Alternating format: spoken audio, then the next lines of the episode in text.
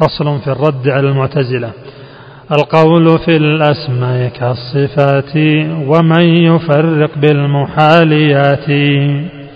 أسماؤه دلت على معاني دليله فواصل القرآن.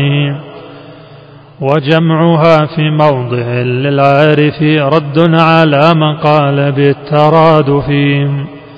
وكل موجود له صفات فربنا منها له الغايات لأنه الرب له الكمال تعطيلها عن ربنا ضلال. والله قد أثبتها له فلا تنكر ولا تثبت له مماثلا. وكل مشتق على المعنى يدل فهو الغني لغناه الذي كمل